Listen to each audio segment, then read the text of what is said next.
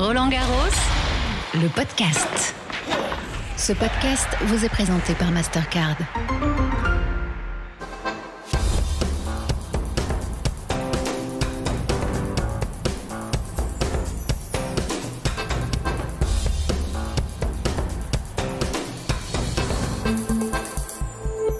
Bonjour, bienvenue dans l'Happy Hour de Roland Garros, tous les jours entre dix-sept heures quarante-cinq et dix-huit heures quinze en direct sur YouTube. On est quasiment à mi-chemin, la fin du troisième tour, la fin de la première semaine. Émilie Loit a fini son échauffement. Salut Émilie. Salut Eric, ça y est, maintenant tu vas tous rentrer dans le momentum là. Ah ouais, là, ça y est, je suis prête. Je suis lancée. Parfait pour la deuxième semaine qui va attaquer. Julien Varlet est avec nous. Bonjour. Salut Julien. Et Karine Lauré est également notre invitée. Bonjour Karine. Bonjour. La compagne de Gilles Simon, parce qu'aujourd'hui, nous allons mettre à l'honneur les compagnes et les compagnons d'ailleurs. Ouais, les, les joueurs et des joueuses. Euh, les compagnons, la stabilité émotionnelle pour que le joueur ou la joueuse soit mise dans les bonnes conditions pour performer.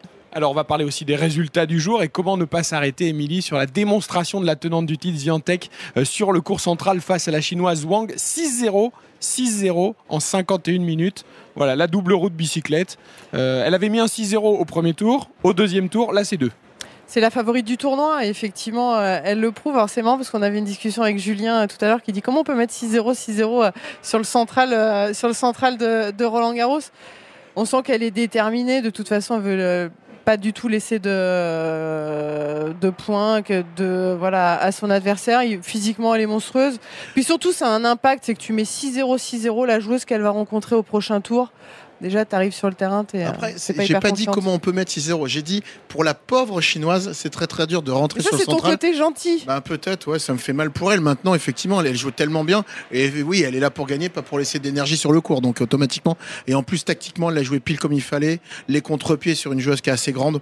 Donc, je veux dire, tout était, tout était réglé. Vous parlez de laisser des points. Elle n'en a laissé que dix-sept dans le match. Et alors, dix-sept, j'ai... Points, elle a mis. dix-sept points, elle a mis la jeune chinoise. six dans le deuxième set. Oh là alors, j'ai regardé un peu les statistiques. C'est le soixante et onzième set gagné six zéro dans la carrière de, de Świątek, dont dix-neuf en Grand Chelem. Euh, Karine, vous aussi, vous avez joué d'ailleurs au tennis ? Un petit peu, mais non, pas à ce pas niveau-là. Pas parmi les professionnels, mais à, à un bon niveau ouais, quand un même. Petit peu, ouais, un petit peu. six zéro, six zéro, c'est dur hein, quand même. Non, même même pour le joueur amateur. Hein. C'est un peu violent, mais moi je suis d'accord avec Émilie, il faut venir quand on peut finir, parce qu'on ne sait jamais ce qui peut se passer. Hein. Ben vous êtes tous méchants alors. Non, c'est ben pas, oui, mais, non, mais c'est surtout être euh, c'est dans la tête du champion parce qu'elle c'est une non, championne, elle non, se dit je, pas je, je vais lui laisser un jeu. Je me mets pas, pas la place, je me mets pas la place mais de toi, Świątek. T'es un, t'es un elle, gentil. Elle, je ne me mets pas la place de Świątek, elle a complètement raison. Je me mets à la place de la petite chinoise. C'est violent quoi. Moi, je me mets à la place du compagnon, peut-être, ou de la compagne de la jeune chinoise, que je ne connais pas personnellement. six zéro, six zéro. Euh, Karine, quand on prend des défaites comme ça lourdes, euh, je ne sais pas si c'est arrivé, ça a dû arriver, peut-être pas six zéro, six zéro, mais à Gilles Simon, il faut remonter le moral derrière quand on rentre à la maison. Bah derrière nous c'est c'est un peu difficile parce que lui il est il est dans son il est dans son trip de euh, je viens de me prendre deux bulles ou j'ai pas fait le match que j'avais envie de faire et nous derrière le rôle que j'avais moi et et qui s'est accentué quand on a eu les enfants c'est justement de de passer à autre chose et de lui faire oublier ce match-là et de reprendre une vie de famille en fait et de reprendre entre guillemets la vie normale et c'est comme ça qu'on a réussi à à le à lui faire oublier euh, les mésaventures qu'il a pu avoir pendant ses tournois, les grosses déceptions qu'il a dû, euh, qu'il a dû affronter. J'ai une question. Quand Gilou jouait, t'étais toujours en tribune ou t'étais... Alors, quand tu l'accompagnais en tournoi, mais quand t'étais en tournoi avec lui, t'étais toujours en tribune ou pas forcément ? Non, pas tout le temps. J'étais pas en tribune parce que... Parce que les... moi, j'ai, tra... j'ai, commencé à... j'ai commencé à voyager euh, très tôt avec lui et j'ai fait les trois phases. J'ai fait les trois phases où on était que tous les deux. Et là, j'étais en tribune tout le temps, je le suivais tout le temps. Après, j'ai eu mes enfants. Donc, j'ai voyagé avec mes enfants. Et là, ça devenait compliqué parce qu'ils étaient petits et que euh, des matchs, euh, surtout quand on était dans les grands chelems et que ça pouvait faire cinq sept, des matchs qui pouvaient durer trois, quatre, cinq heures, c'était pas possible pour eux. Et après, j'ai, quand euh, mes enfants étaient en âge d'aller à l'école, j'ai dû me poser pour qu'ils aillent à l'école et donc du coup, je le suivais plus du tout. Donc j'étais en tribune au, au début, évidemment, quand j'avais pas mes enfants. Après, j'essayais de les lâcher un peu dans les, dans les garderies quand les tournois avaient des garderies. Et je faisais des allers-retours, j'essayais de les endormir dans la poussette, je faisais, je regardais, je jetais un œil comme je pouvais, mais non, c'était, je suivais de loin. Est-ce que ça a beaucoup évolué d'ailleurs, ça, sur le circuit, justement, l'encadrement autour pour favoriser ces vies de famille, que les joueurs ou joueuses puissent venir justement avec leurs enfants, avec leurs compagnons, leurs compagnes ? Ouais, je trouve que, ouais, je trouve que ça a évolué, entre guillemets, moi, à mon époque, et encore, je, je parle pas d'il y a un siècle, hein, mais quand j'ai commencé, mon grand, il a, il a presque treize ans. Il y a treize ans, euh, il y avait, il y avait moins. J'étais la seule à avoir des enfants déjà, et on sentait que c'était pas, voilà, qu'il y avait, qu'il y avait beaucoup, beaucoup moins d'enfants en bas âge sur les terrains. sur les sur les tournois. Et donc ouais, c'était moins c'était moins démocratisé, c'était plus compliqué d'arriver, on me regardait un peu de travers. Moi j'arrivais, j'étais j'avais mille sacs à langer, j'avais la grosse poussette, j'avais des bouteilles d'eau, donc euh, voilà, et on me regardait du genre mais euh, tu t'es planté de lieu, quoi. Mais non, mais aujourd'hui je trouve que c'est effectivement plus facile, on les accueille volontiers les enfants. Il y a des garderies qui sont hyper quali. Ici notamment, ils en ont ils en ont ouvert une ici, il y en a une à Jeanbouin. C'était, c'était pas comme ça avant, non. Je reviens aux mauvais résultats. Euh, Julien, toi, tu as été joueur de tennis professionnel. Émilie aussi. Quand vous rentriez à la maison euh, en ayant justement euh, pris une, une sévère euh, déculottée, euh, il ne fallait pas vous parler. Au contraire, il fallait vous remonter le moral. Qu- comment on est quand on perd comme ça et que c'est dur ? Moi, je trouve que c'est dur pour le conjoint, je, je trouve, parce que quand on est euh, sportif, en plus en tennis, toutes les semaines, il y a le classement qui sort, il y a des... Euh... Avec, avec les grands chelems, il y a beaucoup, beaucoup de pression et je trouve que... Enfin, moi, je me trouve quand même beaucoup mieux maintenant. Je suis beaucoup plus sympathique maintenant. Je suis très sympathique. Alors, c'est vrai qu'à l'époque, t'es, euh, t'es plus nerveux, t'es plus agacé. Et c'est vrai que pour le conjoint, c'est, euh, c'est quand même plus... Euh, je trouve plus complexe, mais... Julien, t'étais comment, toi ? Mmh, alors, paradoxalement, très souvent, soit on allait manger, faire un bon resto... soit on partir faire un footing ou évacuer un petit peu. Ouais, c'était c'était comme ça. Et je me rappelle, ça fait partie d'une de mes ruptures où, euh, où peut-être que que vous avez connu ça, où je lui ai dit mais de toute façon tu ne peux pas comprendre dans l'état dans lequel je suis. Et alors ça, ça partait dans des histoires. Mais ça, c'est mais... la phrase à pas dire à aucune ouais, bah, femme, Julien. Je sais, même quand t'es pas joueur de tennis. Mais mais à l'époque où je jouais, c'était mais entre, c'était peut-être mon aspect un macho. Et peut-être cigare, de lui dire mais t'as pas fait de sport, tu peux pas comprendre, quoi. Et là, effectivement, il y a eu quelques, ouais, j'ai pris quelques... une ou deux ruptures à cause de ça aussi. Karine, ça c'est carton jaune, voire rouge direct, une phrase comme ça. Alors non, moi j'ai pas eu, euh, j'ai pas eu à, à faire à, à ce genre de phrase, mais ça aurait été carton rouge direct effectivement. Mais on doit, alors euh, on. On doit supporter parce qu'effectivement, quand lui il revient et que et qu'il est défait parce que il s'est pris une claque ou encore une fois il avait des objectifs qu'il a pas réussi à remplir. Nous, on peut pas se permettre, et, et pourtant, ça nous, ça nous déchire les tripes hein, de le voir dans cet état-là, mais on peut pas se permettre de lui montrer qu'on est dans le même état que lui.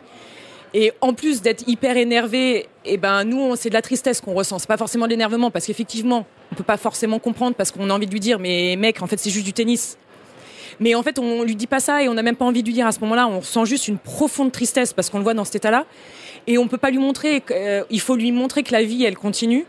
Et que, et que, et c'est là où les enfants m'ont vraiment, vraiment énormément aidé. C'est le meilleur atout, les enfants. Euh, c'est, et ils servent finalement à quelque chose, en fait. Et là, et là non, là, ils, non, vraiment, ils ont, ils ont été. C'était là où ils étaient hyper utiles parce que lui, il revenait. Et, et sans vouloir dire bon bah vas-y mon gars, je me suis occupé toute la journée, maintenant c'est à toi. Non, en fait il en avait besoin. Je lui mettais juste les enfants sur les genoux et, et les enfants ils vivaient leur vie d'enfant avec leur innocence. Est-ce, et puis est-ce que tu intervenais un petit peu dans ces choix quand il y a eu parfois des changements de coach? Est-ce que euh, ils te questionnaient? Est-ce que j'imagine que ton avis était important euh, ou pas? Ah, ah je vais te casser ton truc là parce que non. Non mais attends. Non, pas des masses. Il a toujours, il a toujours été très sûr de ses choix. C'est, il est, il est hyper cérébral. Hein. Il va, il va réfléchir. Euh, il est assez, il voit loin. Il est, il est pas calculateur, mais il, il pense beaucoup et il va jusqu'au bout de, de sa réflexion avant de prendre une décision. Et non, il a toujours été euh, il, très sûr de ses décisions et il, il sait ce qu'il y a de mieux pour lui et il n'y a que lui qui peut prendre la décision pour lui-même. Ah, très cérébral, ça c'est évident, Gilles Simon, on l'a tous fréquenté, mais parfois aussi quand on réfléchit beaucoup, bah, le doute aussi peut... Enfin, en fait, on se pose tellement de questions que parfois on s'en pose trop, euh, mais c'était pas son cas. Ah si. C'était clair. Ah non, alors... Euh... Il savait très bien où il voulait aller, il savait comment il fallait faire pour, euh, pour aller là où il avait envie d'aller et donc il, s'est, il se donnait les moyens, il s'entourait des personnes dont il avait besoin et les, per- les personnes qui étaient, selon lui, les, les, les meilleures pour l'emmener là où il avait envie d'aller. Mais après, euh, son cerveau et le fait de réfléchir, son cerveau, ça a été... Enfin, c'est, c'est comme ça que moi, j'ai, j'ai analysé quand il, est un peu, quand il a eu sa descente aux enfers. Et je lui ai dit qu'effectivement, son cerveau, c'est, ça a été son, meilleur, son pire ennemi. Ça a été son meilleur ami et son meilleur atout au début parce qu'il rentrait dans le cerveau de l'autre et qu'il, et qu'il avait et qu'il a une perception du jeu, il a une perception de son adversaire qui est juste incroyable et donc il a rentré, il est rentré dans la tête, c'est devenu un pou. Il mettait le crabe dans la tête de l'autre parce qu'il voyait parfaitement et, et mieux que personne le jeu. Mais après, effectivement, son cerveau, il, il, il se pose watt milliards de questions, en fait. Il est hyper tactique, il regarde tout, et si je fais ça, après ça va donner ça, et après qu'est-ce que je vais faire? Et donc, il se posait watt milliards de questions, et il était plus du tout, il était juste dans son cerveau, il jouait plus avec les tripes. Et est-ce que par en revenir à la, à la relation, il arrivait vraiment à décrocher, qui gagne ou qui perd, hein, mais il arrivait vraiment tout de suite à faire le, le switch, le fait que vous ayez les enfants pour se remettre, voilà, et se redire, bon voilà, c'est pas si grave que ça, hein, je vais me remettre dedans, il y a les enfants, on passe tout de suite à autre chose et on repart, ou, ou ça pouvait traîner pendant plusieurs jours ou... Alors, quand, quand il revenait de Grand Chelem ou de Coupe Davis, il y avait, c'était une ambiance un peu particulière sur les Grands Chelems. Il avait, il avait des ambitions et des objectifs. La Coupe Davis, c'est une, c'est une ambiance complète, c'est particulier, c'est une ambiance très particulière. Et moi, je l'ai, je l'ai jamais suivi en Coupe Davis. Et quand j'ai arrêté de le suivre en Grand Chelem, quand il revenait à la maison, il y avait une espèce de décompression qui tournait en petite déprime qui durait quelques jours. Mais après, euh, voilà, et quand il, on faisait ce qu'on... Il y, y avait un petit brief nécessaire pour les enfants en disant euh, les gars, attention, euh, on arrête les conneries, on obéit euh, pendant les quatre cinq jours qui arrivent. Et moi, c'est pareil, je, je, je le laissais vivre, je le laissais redescendre en pression. Mais euh, il, est, il, est, il est assez fort et, et suffisamment intelligent pour comprendre que, voilà, il peut, avec la famille, maintenant, il pouvait pas, il, il peut pas, enfin, il, a, il pouvait pas se laisser aller et... et Et comme ça, euh, là, rester dégoûté et puis euh, ressasser euh, ces défaites euh, pendant euh, indéfiniment. Alors, on parle beaucoup d'enfants aujourd'hui, mais ça tombe bien parce que dans l'Happy Hour, tous les jours, il y a des enfants qui posent des questions. Alors, on a bien compris qu'il n'y avait pas d'intervention dans les choix de carrière, notamment de Gilles et dans les orientations, mais il y a peut-être d'autres façons de participer. Alexis, par exemple, a une question sur le quotidien, puisque vous avez joué au tennis aussi, Karine. Salut, c'est Alexis, j'ai douze ans. Euh, est-ce que tu joues ou tu t'entraînes contre ton mari au tennis? Alors, est-ce qu'on joue avec Gilles ou pas? euh, Ah, avec lui? Ouais, contre lui, enfin... Euh... Ah oui, alors j'ai... En général, je faisais ses reprises. Quand il revenait de blessure et qu'il avait besoin juste de quelqu'un qui savait envoyer la balle, mais pas forcément autre chose. Donc j'ai fait ses reprises, ouais. Je, je faisais ses reprises de temps en temps. Et ouais. C'est peut-être là qu'on se dispute le plus, non? Sur le non, cours. Non, mais alors par contre, je lui disais que tu... Je lui demandais de pas faire le prof avec moi parce que j'avais pas du tout envie euh, qu'il me donne des conseils ou quoi. Je voulais juste lui dire, bon voilà, si ça part dans la bâche, eh ben, tu rattrapes et tu dis rien. Je veux pas de conseils, je veux pas que tu me dises qu'il faut mettre le pied gauche devant parce que sinon, voilà. Mais non, et c'était, non, c'est sympa. C'est, c'est, non, je c'est suis sympa. Un lance-balle, voilà. je, je suis ton lance-balle. Est-ce que c'est pas un atout et un plus d'avoir joué aussi au tennis, tu vois, quatre six, c'est que tu connais le tennis, tu connais le, le milieu. Est-ce que euh, c'est pas, c'est pas un plus? Ben, euh, c'est-à-dire que je comprenais, je comprenais quand je regardais ces matchs et j'avais pas, enfin, je, je, je voyais les, les choses, j'arrivais à voir les choses et de temps en temps, quand il s'est, il y a eu quelques périodes où il s'est retrouvé tout seul, il lui est arrivé dans un moment d'égarement de me poser la question, qu'est-ce que t'en as pensé? Donc là, effectivement, oui, en, en connaissant le tennis, j'ai été en mesure de pouvoir lui répondre et lui donner des réponses pas trop cons. Et on a pu avoir des discussions et quand, effectivement, quand il me parle, parce qu'il avait besoin de temps en temps de de vider et de, et de lâcher et d'expliquer, tu vois, à ce moment-là, ce qui s'est passé. Et donc oui, je comprends, ça me parlait ce qu'il me disait. Mais après, non, lui donner des conseils, euh, je me suis, je me serais pas permise de lui donner des conseils à lui, le prof. Et encore une fois, il a toujours été super il bien entouré. Il est prof maintenant. Oui, en plus. Parce qu'il a eu son diplôme. Je me tourne vers les anciens joueurs et joueuses, Émilie et Julien. Euh, c'est dur de vivre avec un sportif de haut niveau. On se rend pas compte, mais voilà, les sportifs de haut niveau sont compliqués, euh, ils sont dans leur truc, euh, avec leur objectif qu'on a évoqué, et donc euh, être à côté, c'est pas facile. Vous êtes, vous êtes pénible entre guillemets, je le dis évidemment avec le sourire. Non, non, mais tu peux le dire avec avec le sourire parce que c'est une vérité. Moi, à l'époque, j'ai fait une grande partie de ma carrière avec euh, mon compagnon de de l'époque, et c'est d'autant plus euh, à la fois c'est canon parce que ça t'amène une stabilité. Moi, qui aimais bien sortir, par exemple. Euh, bah, le fait d'être accompagné, ça te, euh, bah, ça t'empêche de sortir tout simplement. Donc euh, déjà, ça t'amène quand même une stabilité euh, émotionnelle. Après, tu te frites effectivement parce que tu mélanges euh, bah, la vie privée et la vie euh, et la vie tennistique. Faut trouver le, la bonne alchimie. Mais moi, je reste persuadée. Si je prends mon cas euh, personnel, euh, je l'ai fait d'ailleurs deux ans. J'étais célibataire à la fin de ma carrière. J'aurais pas pu faire carrière si j'avais été célibataire. J'avais besoin en fait de ce de ce socle en fait pour euh, pour pouvoir avancer et, euh, et bien jouer tout simplement. Julien, quand je disais c'est difficile, c'est qu'aussi vous avez des rituels, des vies extrêmement euh, programmées, souvent répétitives, et, et donc il faut, il faut se caler sur ce rythme en fait quand bah, on est à côté. Après, c'est, j'allais y venir après, effectivement, moi je me rappelle d'où c'est parfois cette, cette un peu engueulade, mais je disais je suis un peu un boulet pour toi parce que, parce que t'accompagnes un peu envie de sortir, faire dessiner. Ben non, parce que, parce que le lendemain matin, moi j'ai entraînement à huit heures, et c'est aussi l'aspect alimentation, c'est que ben, tu contrains aussi ta, ta, ta, ta copine, moi c'était ma copine de l'époque, de dire ben voilà, il faut que je mange comme ça, comme ça, comme ça, et parfois ben, la personne acquittée n'a pas forcément envie de vivre ce que toi, tu lui imposes, un rythme, et une vie qui est pas... Bah, qui est parfois un peu de moine, parce que quand tu arrives en période d'entraînement, quand tu t'entraînes pendant six sept heures à Roland, euh, du lundi au vendredi, et que le dimanche, ben non, t'as pas envie, de, on, on pas envie de bouger, alors que ta compagne, voilà, c'est, et moi je sais pers- personnellement que je voulais pas que ma compagne vienne avec moi en Australie ou aux États-Unis, parce que j'avais cette sensation, alors je sais pas, on, je vais te poser la question, cette sensation que ma compagne s'embêtait, parce que c'est un rituel, c'est huit heures neuf heures, voilà, tu te lèves, tu vas au petit-déj, on vient un peu au stade, on s'échauffe un peu, euh, tu repars, elle attend ton match. Moi j'avais la sensation qu'elle s'embêtait avec moi, alors que même si on potentiellement on était à l'U S Open ou à, ou à, ou à Melbourne, parce que, parce que elle était toujours dans, dans mon attente, et ça, ça me gênait. J'avais pas cette, cette envie qu'elle soit, qu'elle fasse sa vie, je préférais qu'elle soit à Paris, qu'elle bosse, qu'elle ait une vie, que d'être au chevet de, de, de, de Julien Varlet, quoi. Parce c'est, que, c'est mon ouais, après, quand tu fais du sport à haut niveau, t'es quand même, il y a une forme d'égoïsme, de narcissisme, c'est-à-dire que t'es vraiment focalisé sur ta performance, sur toi, justement, par rapport à Gilles. Est-ce qu'il y a eu une différence en, de comportement, entre guillemets, entre la carrière sans enfant et la carrière avec enfant ? À quel niveau le, le changement de comportement ? Bah, c'est-à-dire que quand t'as pas de, t'as pas d'enfant, vous êtes euh, tous les deux, t'es vraiment encore plus, je trouve, focalisé sur toi en tant que joueur de tennis. Et le fait qu'il y ait les enfants, bah, très vite, en fait, euh, tu t'occupes des enfants, euh, tu penses à autre chose. Ta vie, tu vois la vie différemment déjà quand t'as des enfants que quand t'en as pas. Alors, je pense, je pense que l'arrivée des enfants, ça lui a, ça, le, je pense, que ça lui a fait relativiser. Euh... Le, l'importance de la défaite, ça, ça a minimisé l'importance de la défaite. Mais maintenant, euh, avec les enfants, lui, il a, il a gardé son, ses rituels. Effectivement, c'est très programmé. Euh, et il avait besoin de ça parce que, mine de rien, je pense que c'est quelque chose qui, le, qui les rassure vachement. D'être minuté, de savoir où est-ce qu'on va et à quel moment on va le faire, ça les rassure vachement. Et après, c'est moi qui me suis adaptée. Tu vois, je... Alors, quand... Euh, C'était hyper dur quand j'avais pas mes enfants parce qu'effectivement j'étais dans l'attente de lui toute la journée et pour le coup lui il m'a demandé de le suivre beaucoup. D'accord. Au début je travaillais et ça n'allait pas du tout parce qu'il me voyait pas et que c'était très compliqué pour lui à gérer. Ça, le, ouais. le fait quand tu pars pendant, pendant trois semaines, un mois en Australie, tu vois pas ta compagne. Ouais, c'était injouable. Ah, mais c'est du pas, coup on renonce pas, aussi à sa vie pas... et ses objectifs professionnels c'est... de départ, enfin ceux qu'on avait imaginés pour soi-même. Alors vaste sujet. Eh oui. ouais, vaste sujet. Donc euh, c'est.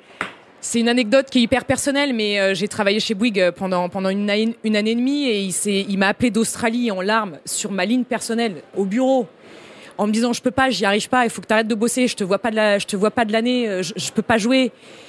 Et moi c'est pas comme ça que je vois la vie de famille, donc bon voilà, quand t'as ton mec qui, qui, qui a je sais pas combien de dizaines de milliers de kilomètres de toi et qui, qui, qui t'appelle en larmes, je veux dire à un moment donné il faut faire des choix quoi. Et j'ai fait le choix effectivement de me mettre de côté. Et, et, j'ai, et je peux pas dire, enfin, euh, si je vais le dire, je, je, je regrette en fait parce que parce que c'était c'était difficile pour moi. La, la ah, vie, tu regrettes. Avec la le... vie sur les tournois, c'est pas quelque chose qui m'a plu. Parce que ça, ça, je peux le comprendre complètement. Mais parce, parce, parce que, que comme tu disais, j'étais dans l'attente de lui toute la journée parce que c'est lui qui faisait son programme. Alors oui, de temps en temps, et eh ben on partait dans des endroits de ouf, comme par exemple New York, et que là, bon bah voilà, moi j'étais aux anges, mais on est parti dans des endroits, euh, hein, à Zagreb. C'est pas toujours New York, oui. Non, voilà, à Zagreb où voilà, donc il y avait des endroits où je, où je me sentais mais mais mais d'un seul, mais d'un seul, c'était et, et j'avais j'ai, j'ai j'ai laissé la marque de mon postérieur dans dans les canapés de tous les lounges, de tous les espaces joueurs, de tous les tournois du monde. Et, j'ai, et j'attendais, j'attendais, j'attendais, j'attendais, et, et c'était dur, c'était vraiment dur, et c'est quelque mais chose qui m'a pas plu. Surtout qu'il a pris sa, sa retraite tard. Hein. Je, je le comprends, je le comprends vraiment parce que moi, ça me, c'est peut-être dur ce que je vais dire, mais pour moi, c'était un poids d'avoir ma compagne, parce que je sais que effectivement, j'avais réveil, entraînement, échauffement, répétition, tac, tac, tac.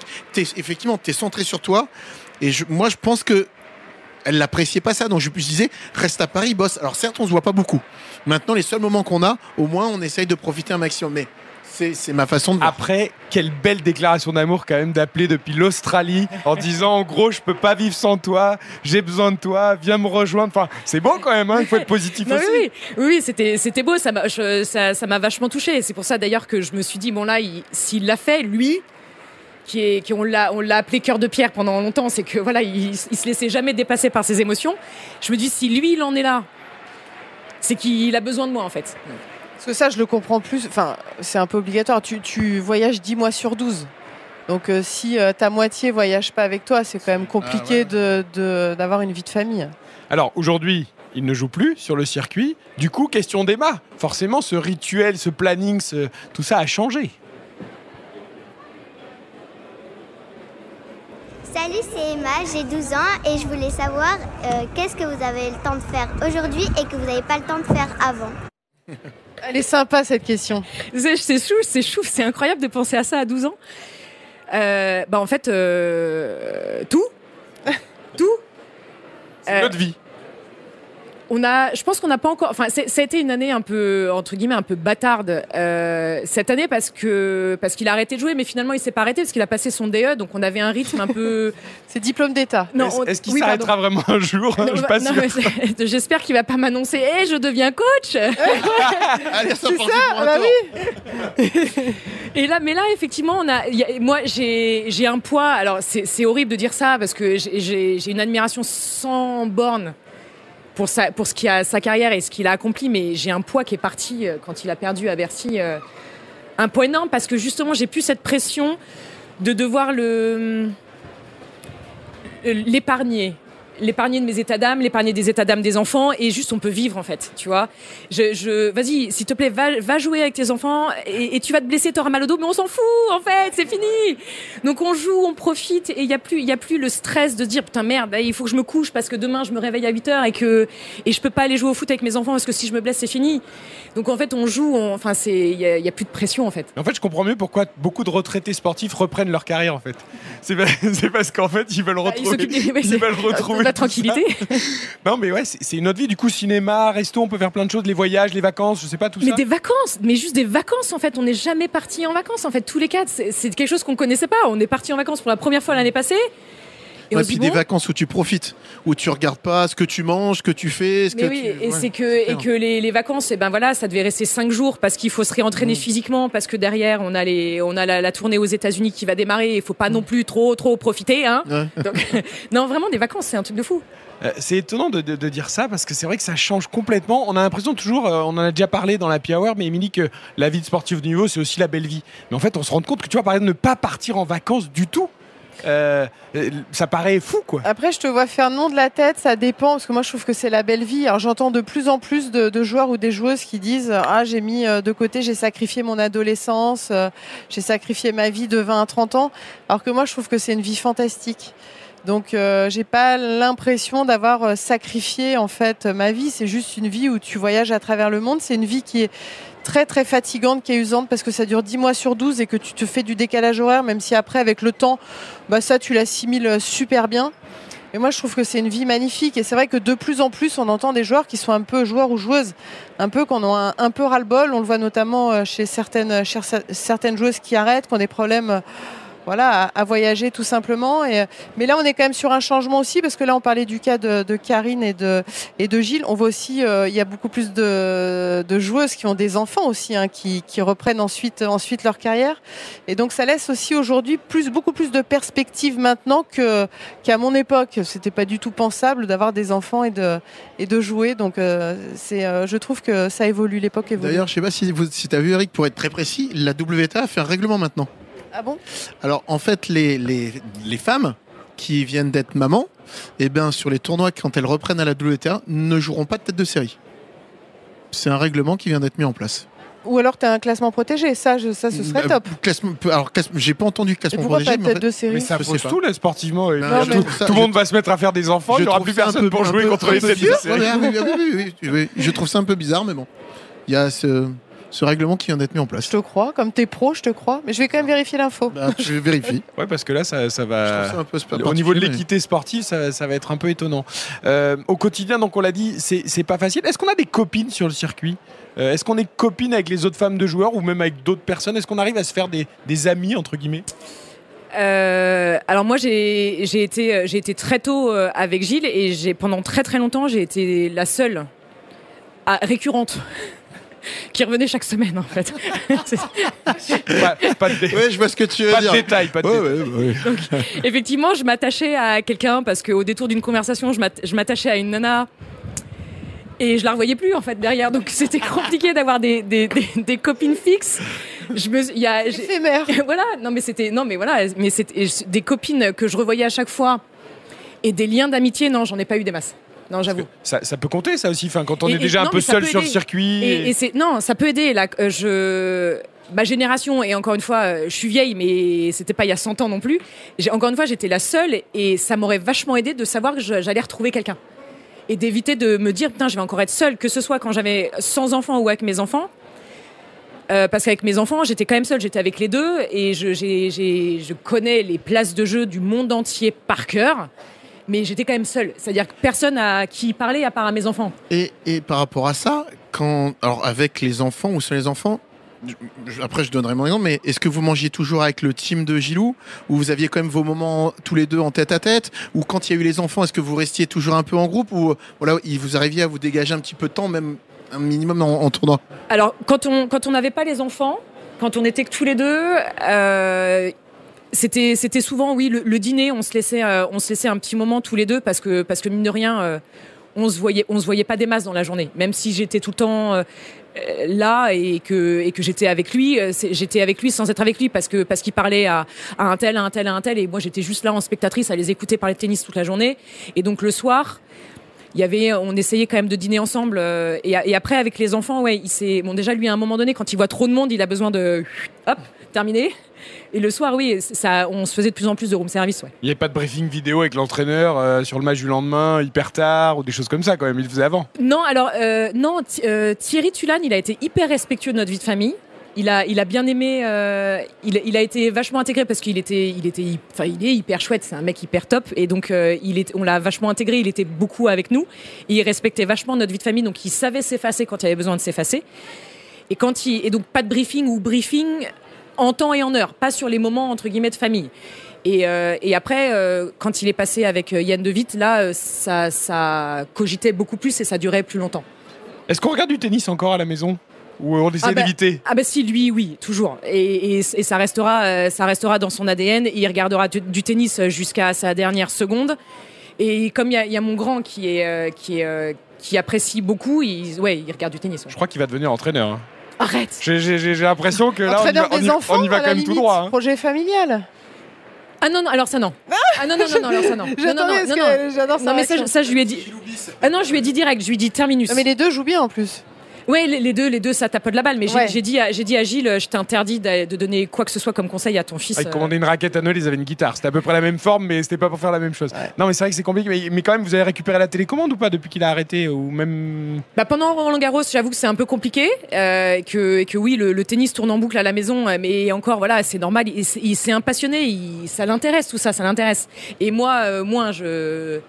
Mais donc, mais je le laisse, je laisse parce que je vois qu'il, je vois qu'il adore ça, quoi. Puis c'est fabuleux d'avoir une passion commune, hein, moi je trouve. Oui, bien, bien sûr. Puis c'est, c'est quand même. Toi, t'en regardes encore beaucoup aussi en dehors de, bah, ouais, de Roland Garros ou de ton travail. Pas de pratique, mais après il euh, y a les enfants, euh, l'aîné qui aime bien jouer au tennis, euh, qui est complètement piqué euh, tennis, donc euh, qui veut regarder euh, tous les matchs, donc forcément. Euh, On le met, euh, on le met à la maison. Et puis, bah, attends, c'est un plaisir quand t'as une passion euh, qui est le tennis et que t'as, tu la transmets à tes enfants. Moi, je trouve ça génial. Moi, passion après, du sport. Après, moi, c'est un peu en décalage parce que mes filles m'ont jamais vu jouer, m'ont pas connu joueur. Donc, en fait, là, je leur monte un peu des photos parfois. Un, elles me croient pas parce que j'ai des cheveux. Bah non, papa, c'est pas toi. Deux, mais c'est vrai. C'est et deux, et deux, je suis quand même beaucoup plus mince. Donc, mais non, mais papa, t'as jamais joué au tennis. Donc. Euh, Mais voilà, elles m'ont jamais vu en train de taper la balle, donc euh, voilà. Moi qui ai eu la chance de courir les premiers matchs de Julien Varlet, notamment en finale des championnats de France par équipe, je peux vous dire que techniquement c'était quand même d'une élégance absolue. Oh. Julien Varlet a un tennis ben, merci, merveilleux c'est et c'est très agréable de jouer avec lui, c'est, voilà, pour de temps en temps pour s'entraîner. On a une petite dernière question de Nel, petite question clin d'œil un peu rigolote. Je vous laisse répondre, Karine. Salut, je m'appelle Nel, j'ai douze ans. À part ton mari, quel est le plus beau homme du circuit ? C'est bon ça. C'est drôle, c'est drôle comme question. Alors, euh, je vais peut-être t'étonner, mais moi, celui que je surkiffe, c'est Ernests Gulbis. Le laiton. Ah. Euh, j'adore. Qui est aussi euh, très cérébral. On reste dans un euh, style mais euh... plus, plus starbe, mais ah, un, un, peu, un, un peu décalé. Oui, ils sont pas, il n'est pas tout seul dans sa tête, mais mais c'est vrai, personnage atypique aussi et attachant de, du circuit. Émilie, tiens, je te pose aussi la question. Ah bah moi, c'est Raphaël Nadal, c'est l'ensemble, le jeu. Je suis totalement euh, fan. Ah oui, le joueur. Le Julien joueur. Ah, moi, je trouve qu'en plus, en vieillissant, il a une classe, Roger. Mais dans les vestiaires, ce qui était marrant, peut-être que Gilles a dû t'en parler, c'est que très souvent, dans les vestiaires, tu avais toujours Fernando Vezarco et Feliciano Lopez qui avaient le casier l'un ah, à côté de l'autre. Mais alors là, c'était, ils se regardaient. Je pense, ah, mais ils s'aimaient tous les deux, mais c'était un truc. C'était fabuleux, quoi. Tu veux dire que ce, celle qui les accompagnait, c'est celle que Karine ne voyait qu'une semaine euh... oh, peut-être même que on parfois, ça changeait. Droit, tout changé.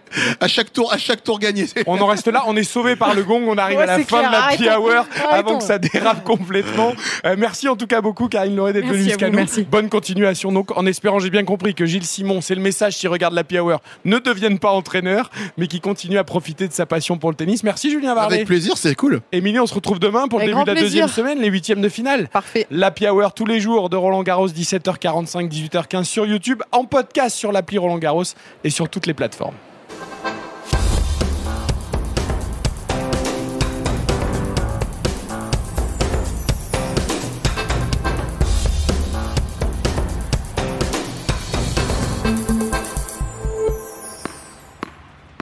Roland Garros, le podcast. Ce podcast vous a été présenté par Mastercard.